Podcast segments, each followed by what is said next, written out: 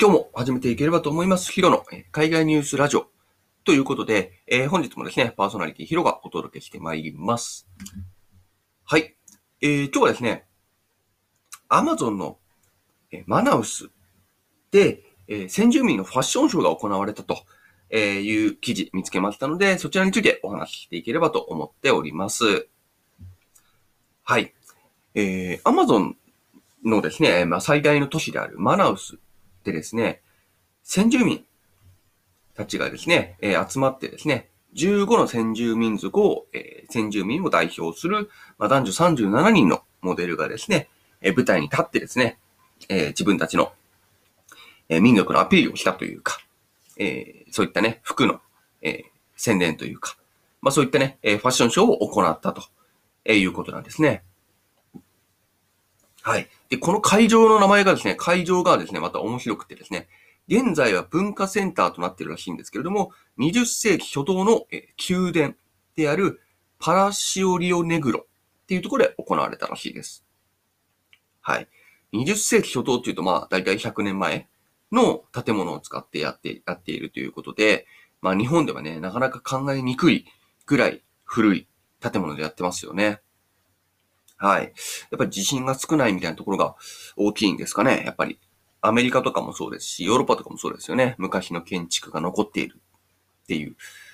ね。まあ日本でもね、ちょ、ちょっとありますけどね。うん。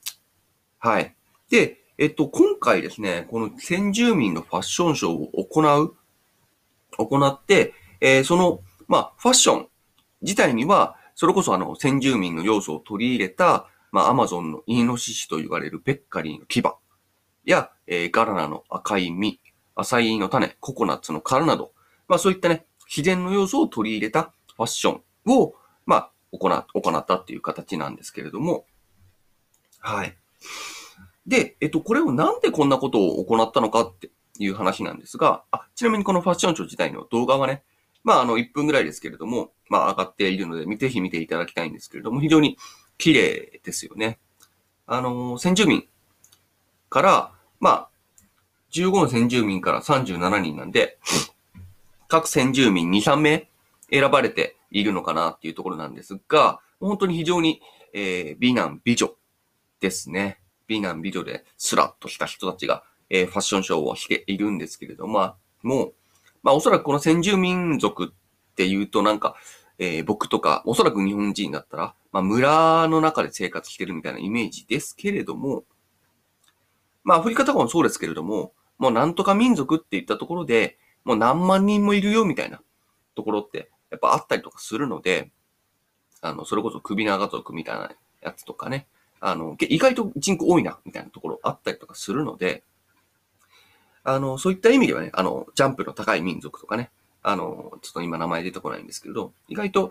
人口多いんだな、みたいなところとか、まあ意外と首長族もずっとつけてるわけじゃないんだな、とか、年齢によってつけるんだな、とか、まあいろいろ、えあるので、この先住民族が、まあ人口比として実際実際どれぐらいなのかっていうのはわからないですが、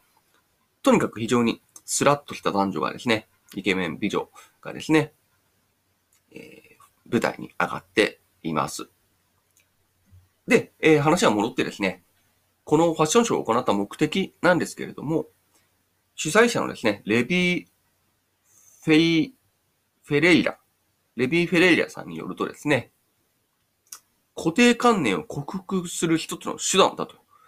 いうことで、どうやらですね、ここのアマゾンのマナウスでは、先住民の血を引いていることを認める、血血を引いているっていうこと自体を恥、恥と思ったりですね、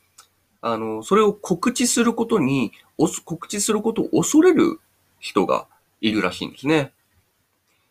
なので、あの、おそらく受け入れられてないっていう、まあ、共通認識があるんだろうな、というところが、まあ、このフェレイラさんの話からは感じられますね。はい。で、えっと、こういった、まあ、ある意味偏見みたいなところを衣服を通じて、先住民の文化を記していくというところを、まあ、目的として、今回のファッションショーが開かれたようなんですけれども、意外だなっていうのが僕の感想ですね。まず思ったことですね。そういった先住民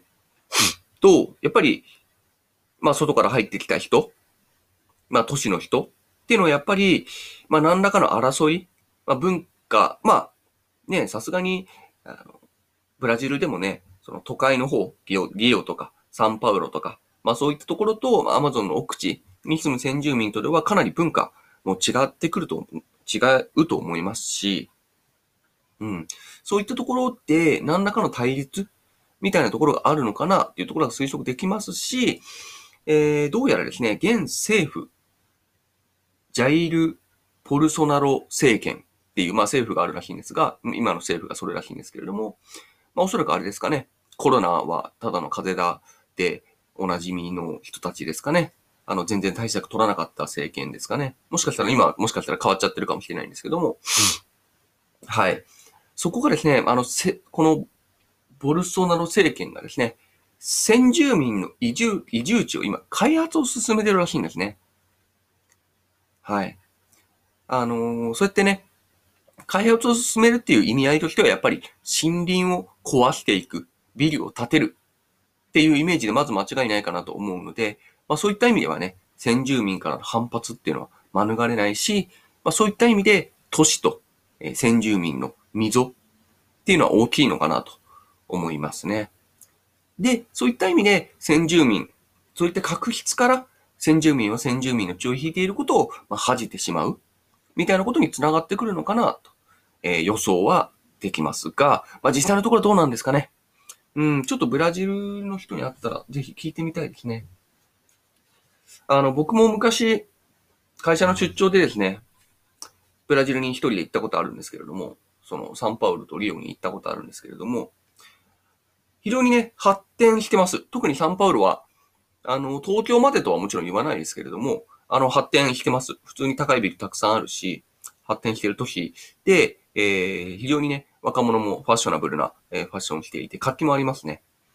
まあそういった、えー、意味合いがあるので、やっぱり都市と、えー、先住民の意識格差みたいな、えー、ところって出てくるし、まあそういったところをどう解消していくのかっていうところは、まあブラジルの一つの課題なんだろうなっていうところも感じております。特にアマゾンなんかはね、ここ数十年でだいぶ減った。まあ、ちょっとどれぐらい減ったのかっていうのはすぐに出てこないんですが、だいぶ減ったみたいな話もね、よく出てくるので、まあ貴重なね、野生動物、野生植物なんかがどんどん減っていく。それこそ今の時代の流れみたいなところがある SDGs にも反してくるのかなというところもありますが、一方でブラジルは発展したいですし、まあそういったところのね、まあ兼ね合いですよね。難しいところです。はい。まあ、実際のところがね、不明なので、ちょっと改めてね、本当に、あのー、現地の人たちにね、いつか聞いてみたいなと思った次第でございます。このファッションショー自体は本当にね、おしゃれなファッションショーなので、ぜひ動画の方見てみていただければと思います。はい。えー、本日はここまでとなります。えー、この、えー、放送に関するご意見、ご感想などありましたら、えー、kt033564.gmail.com、kt033564.gmail.com まで、えー、ご連絡いただければと思います。それでは、良い一日を。